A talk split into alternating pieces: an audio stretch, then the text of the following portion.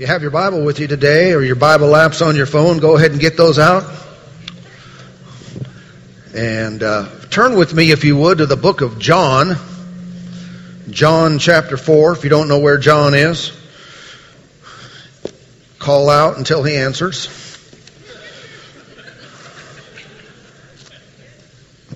Or, or just take your time and find it. If you're new with us today, we're so glad you're here. If you're new to the, the Bible, to church, to uh, worshiping God, uh, everyone else was new at some point too.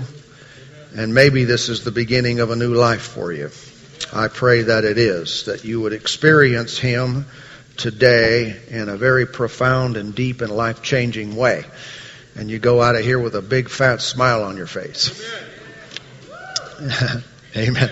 Especially if you came in grumpy because somebody made you come to church today with them. It's like, what am I doing here? Well, you ready for some word? Okay, okay. I'm in a series now, a series uh, called We Bow Down. We Bow Down. I've been teaching this for a number of weeks, and there is more to come. And so uh, this series is about worship. It's about true worship, about really having a relationship with God that's not fake and phony and put on. It's not just a, a ritual we go through in a worship service where we sing a song and do a dance and, and shout and pray and whatever else, and then go back to living a funky old life that is separated from God and not glorifying in any way. We're looking for consistency. And the reason I've entitled it We Bow Down, because some of the very definitions of the original language of worship literally means to bow down. And of course, you see in that language that there is uh, you know, it can be demonstrated physically, and there's times when it's right to literally get on your knees and bow before the Lord. But uh, more so than just the physical activity, it's an inward submission and humility before God that says, I want to do life your way. I want to please you. And so I'm setting aside my will, my plan, my design, uh, uh, and I'm, I'm submitting to your will. I'm not here to demand that God does things my way, accept me the way I am. I'm here to say, Lord, I want to do things the way you want them done, and if I need changed, change away. Right? So let's read our text again. John chapter 4 verse 23. Jesus said, But the hour is coming, and now is, when the true worshipers will worship the Father in spirit and truth, for the Father is seeking such to worship him. God is spirit. And those who worship him must worship in spirit and truth. All right. And so we could say to some degree that bowing and worshiping are really the same thing when it comes to doing that before God. And, and when we think of worshiping God, we should think of honoring Him, glorifying Him with our words, but also with our behavior. We don't want to limit worship to church attendance or songs sung, uh, but but but include setting our own desires and will aside and saying, "Lord, Your will be done."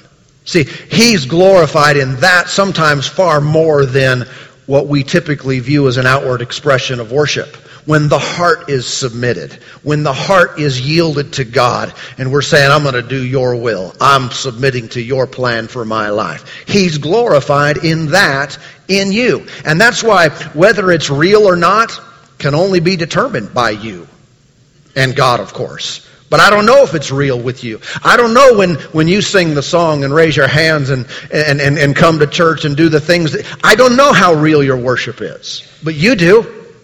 Right? You know what's happening. If there's a real genuine connection between you and the Father, and if He is really honored and glorified in your life, I know that God is glorified in ways that, that we may sometimes not think of as being worshipful. Um, like, like how we handle the challenges of life. When, when we step out in faith, believing God's promise above the circumstance, above what we see and feel, I think He's totally honored in that. He is glorified in when we take a stand. When we believe Him, when we trust Him and are not overcome by circumstances, we're not overcome by the things of this world, God is glorified. Hallelujah. I mean, when you decide, I'm not going to quit. I'm not going to give in. I'm not going to give up. I'm going to stay steady. I'm going to be strong. God is faithful and He's coming through. In my finances, in my body, in my marriage, whatever's going on, I believe God is at work. You just had a good worship service right there. Maybe no background music, but a stand of faith. See, the Father is pleased with that. I think of it similarly to how a parent thinks of their children. You know, how do my uh, how do my children? I don't know if this is the right language, but you can understand. Glorify me.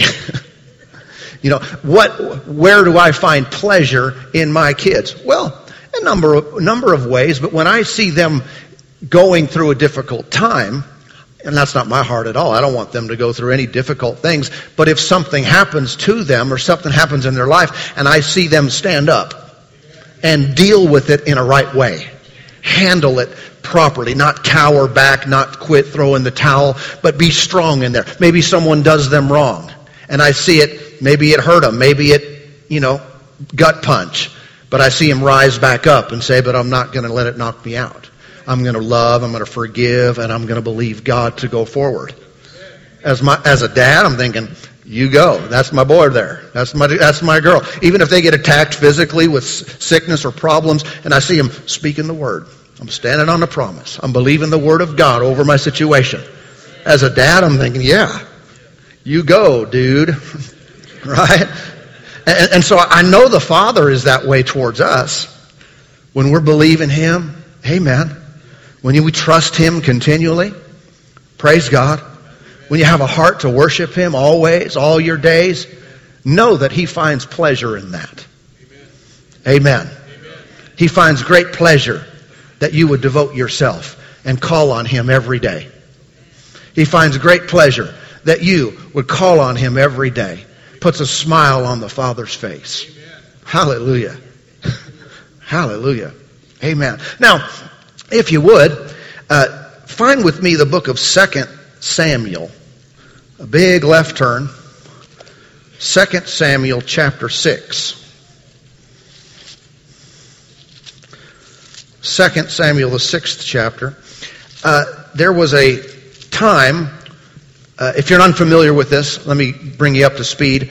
Prior to Jesus coming and dying and being raised from the dead and the Holy Spirit being poured out on, uh, on, on all flesh, uh, God's presence was not available to everyone. I mean, in one sense, He's always everywhere. He takes up all the space. But people did not personally have the Holy Spirit in their heart, in their life. Um, in the Old Testament, only the prophet, the priest, and the king and other individuals for a short task would have any kind of anointing whatsoever. And, and so God had instructed them to create the ark. Remember the ark of the Lord? And that was God's mobile home, basically. and, and until they built the temple and so forth. But his presence was um, manifest there in the ark and, and anyway, there's more to why he did it that way.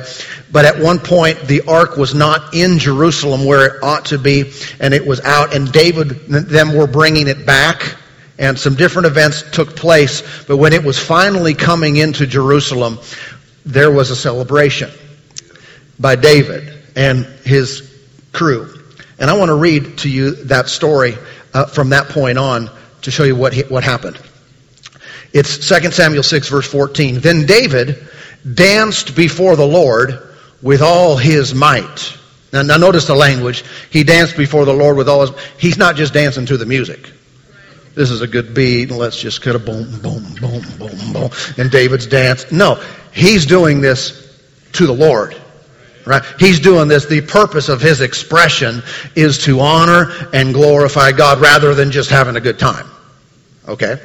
Um, and David was wearing a linen ephod. Now, why does it tell us what David is wearing? Not too often do we get people's clothing, you know, attire defined, but he's wearing this linen ephod. Here's, here's the one way to, to see that.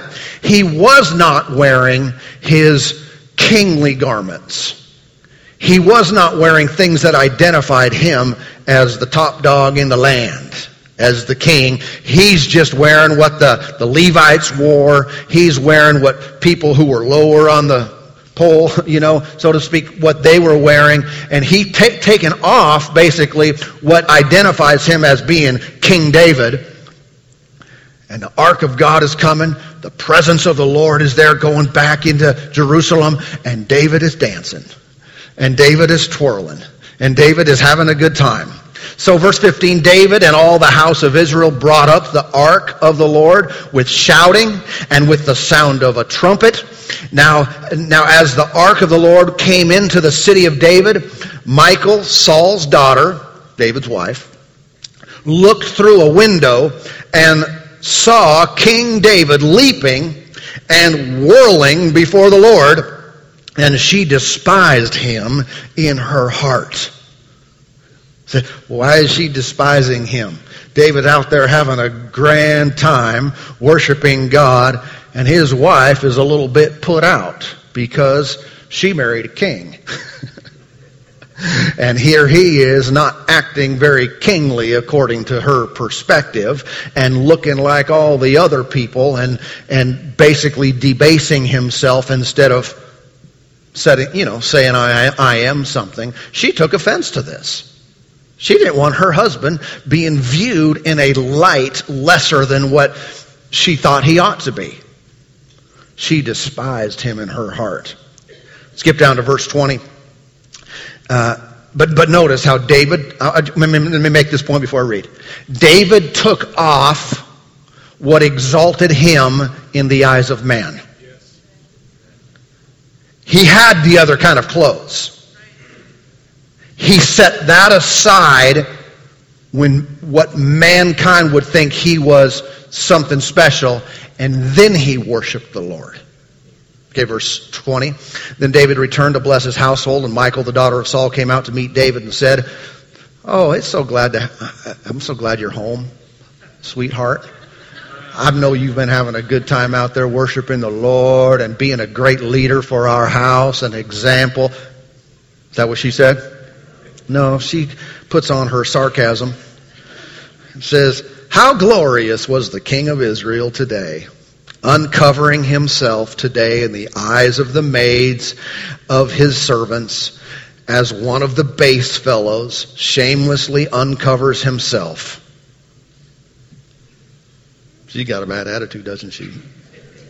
So David said to Michal, It was before the Lord who chose me instead of your father and all his house to appoint me ruler over the people of the Lord, over Israel. Therefore, I will play music before the Lord, and I will be even more undignified than this, and will be humble in my own sight but as for the maidservants of whom you have spoken, by them I will be held in honor. And so I want you to see David's attitude of humility in coming before the Lord and, uh, and her attitude of you need, you need to be exalted, lifted, you are something special. And he said, no, I'll debase myself even more than this. I'm going to put this in my own words. I'll play the fool in your eyes all day long if, if God is glorified and he is exalted. I find this interesting, uh, this language. Uh, the New King James Bible reads, as I said, Therefore I will play music before the Lord. The, the word there, music, is italicized. Okay, what that means is the translators added it. Because literally it just said, I will play before the Lord, and they thought, what does that mean? Right?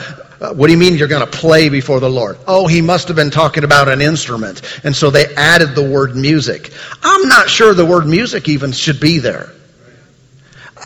What I see here is that David said, I will play before the Lord. What do you mean play before the Lord? That sounds like, that sounds kind of childish. Doesn't it? And you could see some of what he's doing as his wife's looking out the window. He's out there spinning in circles. He's out there twirling and, uh, well, is that what it said? Whirling before the Lord and leaping. So he's jumping up and down and spinning in circles. And then he explained it and said, and yeah, and I will do it, and I will play before the Lord. Isn't it interesting that worship of God, honoring Him, looks kind of like kids playing? I know some of us, we think, oh, well, I'm not going to do that. Might that be a problem? Why wouldn't we do that? Why wouldn't we play, if you will, before the Lord? Well, because I'm a grown up. Because I, you know, I'm dignified. Got a reputation to uphold. David didn't. He said, I don't care what people think of me. I don't care if someone, if I'm acting like a non-king in this situation.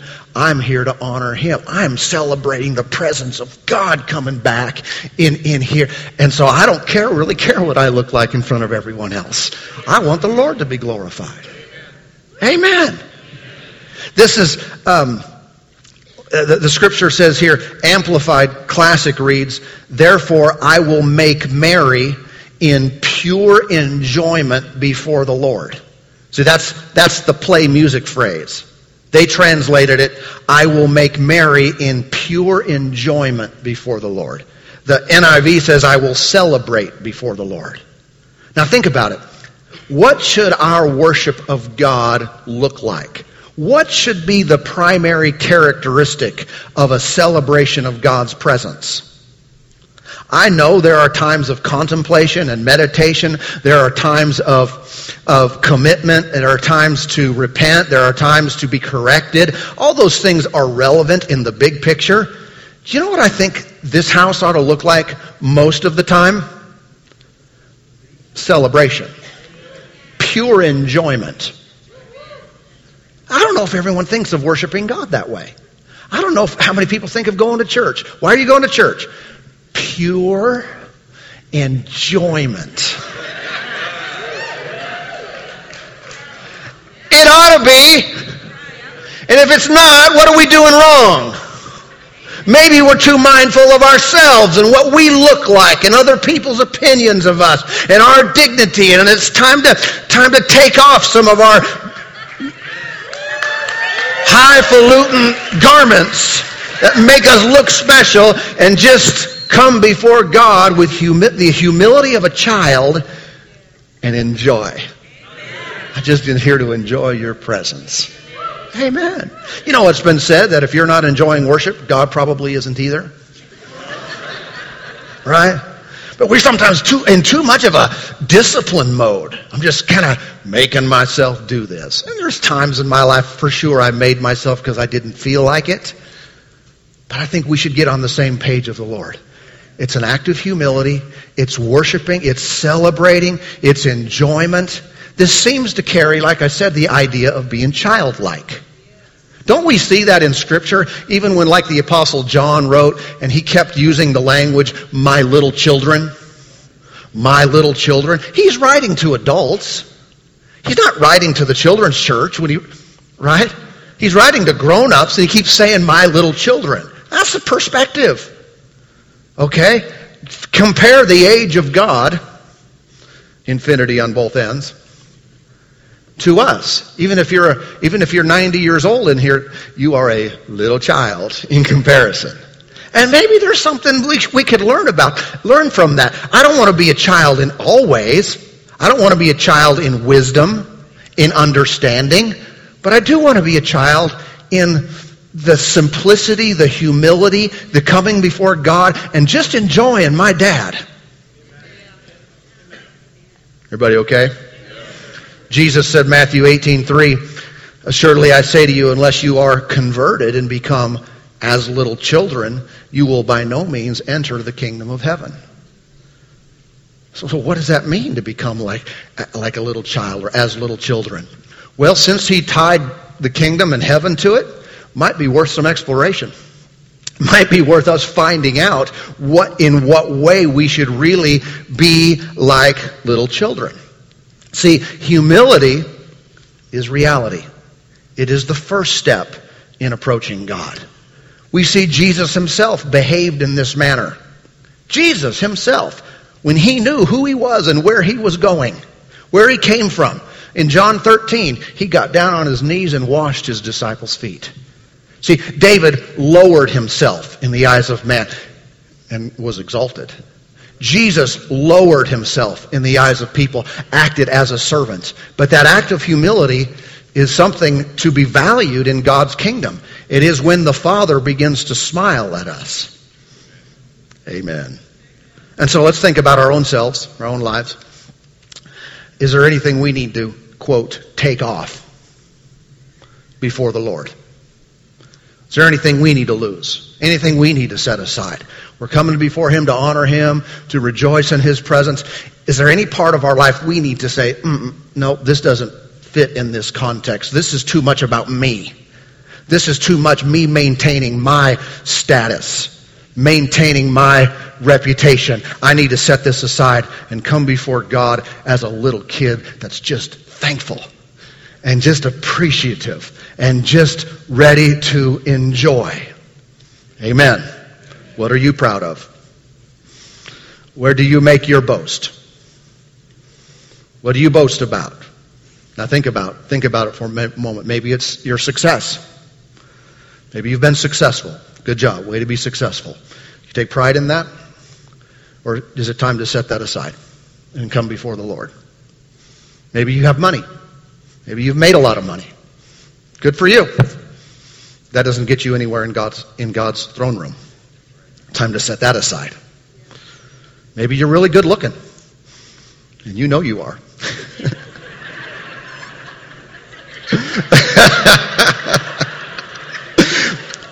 Thank you for raising your hands.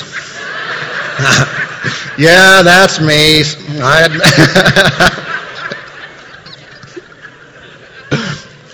but maybe that needs to be. So I really feel good about. Well, fine. You don't need to feel bad about it, but. Or maybe you're you got you know real good physique and you are in shape.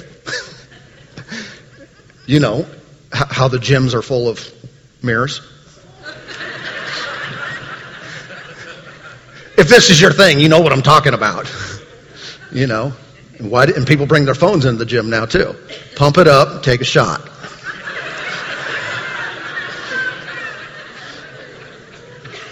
I'm just saying. I'm asking, where do you put your boast? Who do you, who, or who are you boasting in? Something you've done, something you've got. Maybe it's like a family name. You take pride in, in the family you came from. I am a. And you feel really good about it. I'm not talking just thankful and appreciative for your ancestry or something, but you actually take pride in it. You consider yourself a little bit superior to others because you come from a good family, because of your family name. Everybody okay? Maybe it's education. You've put in the time, you've put in the work, you've spent the money, and you've got these different degrees, and hmm, it's time to take that robe off and worship the Lord. Or maybe it's someone on the other side. They say, I don't have, I, mean, I may not have all the education or the degrees, but I have street smarts. And your street smarts are your badge or your, your area of pride. And it's time to set that aside or your athletic ability. Maybe you're really t- skilled and gifted in, in athleticism, and, uh, and you are proud of that. Everybody okay? Sometimes it's on the other end. It's, people even take pride in their, in their poverty. They'll say things like, We may be poor, but we're proud. I think that's called a double negative. Right? I don't want to be poor or proud. But especially one thing I can control right here, right now, is the pride side. And I can humble myself like David did and come before God without anything, you know, of self exaltation. Sometimes it's race, racial pride. I'm proud of my race. And you know, people will tell you that these days. You should be proud of your heritage. No, you shouldn't be proud of anything. You should please God instead. Yeah. It doesn't matter where you came from in that regard. You come before God as a thankful child. I know with our my background, we when I grew up as a kid, everyone we knew was kind of in a community, even though it was in it was in a very it was in California, a very populous area. But everyone I knew was Dutch, and uh, and and our family is is Dutch, and we were all in the dairy business, and so everyone we knew was Dutch, and there were little sayings. Some of you, if you are this, you probably know these sayings, and this will sting you a little bit. Uh, but we would say, if you ain't Dutch, you ain't much. what is that? That's pride. Say, what's the problem with it? Depends what you mean, depends how much you mean it.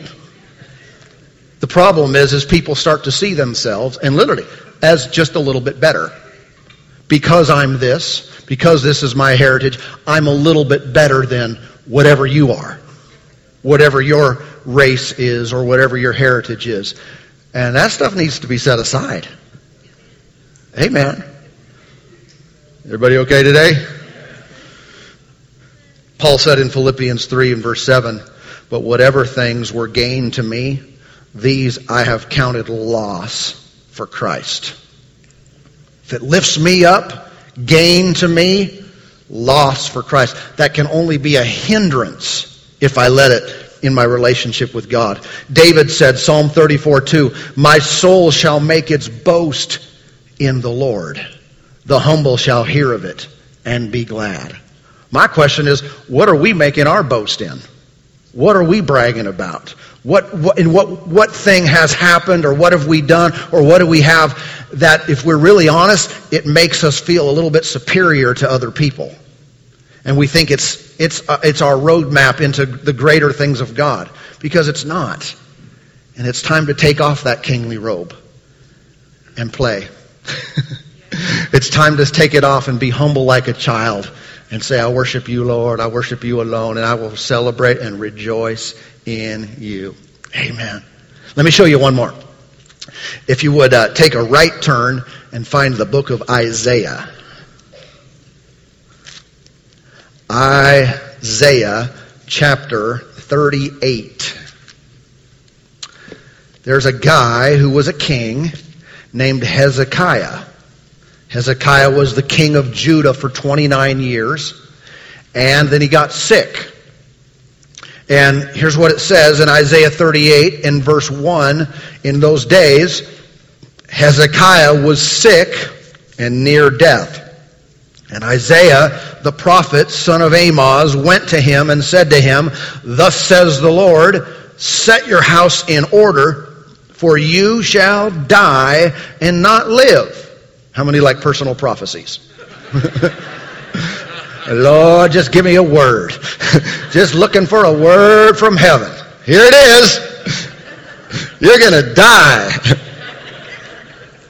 Do you receive that word? well, it's interesting what the Lord told him. Uh, he said, You're going to die, so set your house in order. How many think that's wisdom?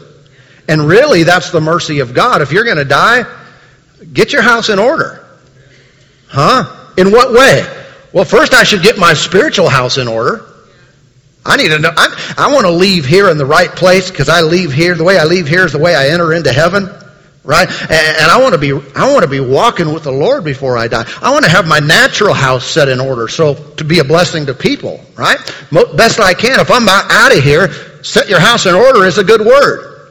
But it's interesting that Hezekiah didn't just submit to that word and say, oh, "Man, bummer." All right, guess I'm dying of this sickness. And the Lord said it. And he didn't say, well, nothing I can do about that. You know, sometimes the word of the Lord can be changed. Meaning, I don't say, well, God's word doesn't ever change. Some things he says is based upon what's happening, based upon a person's personal decisions, their heart, what's happening in their life. And in this current situation, if Hezekiah kept on this pathway, he's going to die. He's out of here. But look what he did. And maybe we ought to respond to situations differently than just accepting too. Verse 2 Then Hezekiah turned his face toward the wall and prayed to the Lord. Oh, good idea, Hezekiah. And said, Remember now, O Lord, I pray how I have walked before you in truth and with a loyal heart and have done what is good in your sight. And Hezekiah wept bitterly. And the word of the Lord came to Isaiah. You read other parts, Isaiah wasn't even very far away. He had to turn around. Uh, Isaiah saying, Go and tell Hezekiah, thus says the Lord, the God of David your father, I have heard your prayer, I have seen your tears. Surely I will add to your days 15 years. Got a 15 year extension. Because he did what? Let me tell you what he did. He humbled himself. So where do you see? I see that in the in the weeping bitterly. I also see this. See this. Uh, uh, sometimes different books talk about the same person. Second Chronicles thirty two twenty six reads, "Then Hezekiah humbled himself for the pride of his heart, he and the inhabitants of Jerusalem." What did he? He humbled himself and got fifteen more years. His life was extended as a result of how he approached God. I wonder if anyone needs to turn their face to the wall. You know what that, uh, maybe we might say, bow your knees. I wonder if someone else needs to have a time of prayer before the Lord to extend their life. It's amazing to me sometimes how even Christians will separate their prayer life from what is happening to them. It's like I've got my relationship with God, my prayer life over here, and then over here, you know, this is where the cancer is. Over here, this is where the struggles lie. And then, but I have this good relationship with God over here. I think it's time we put these things together like they're intended. This is supposed to impact this. And if this doesn't impact this, something's wrong with this. I need to learn how to humble myself and pray and believe and stand on God's word so that gets changed. Amen. I didn't plan on saying that that way, but I think maybe that was for someone. Uh, if kings like Hezekiah need to humble themselves, what do you think about us? How about the rest of us? Do we need to humble ourselves? What, if we do, what might it open the door to? Taking off my kingly garments, turning my face to the wall. What might it open my life up to? Healing or a longer life? maybe greater dimensions of God than I've ever known. Maybe I've worshiped Him at the level that I've known how. And it was fine, it was good to, to the degree that I knew to do it. But there's more that He has in store. And if I will seek after Him, what else could be the potential of my future and my life with Him? Amen. I want to take a couple minutes just in closing today and uh, give you an opportunity. I know sometimes we bump, bump, bump, bump, bump, and we're out of here. Let's take just a couple minutes. Maybe something has been stirred in your heart. Maybe there's been, uh, you know, something joust you right in the ribs. Ooh. And you need to acknowledge before the Lord and tell Him, I'm taking off my kingly garments and whatever that means to you. And I humble myself before you today. And I worship you and I exalt you. Don't do it with a frown. Do it with a smile. Say, Lord, I want you to be glorified in my life. I value your presence. All that you do. I want, to be glor- I want you to be glorified in my life today. Not just in a song and a, and a word, but in my heart. I want it to be right with you. Amen. Let's do it right now. What do you say? I'm going to pray. You pray. You worship the Lord. You call on His name. Father, we love you today. We serve you with all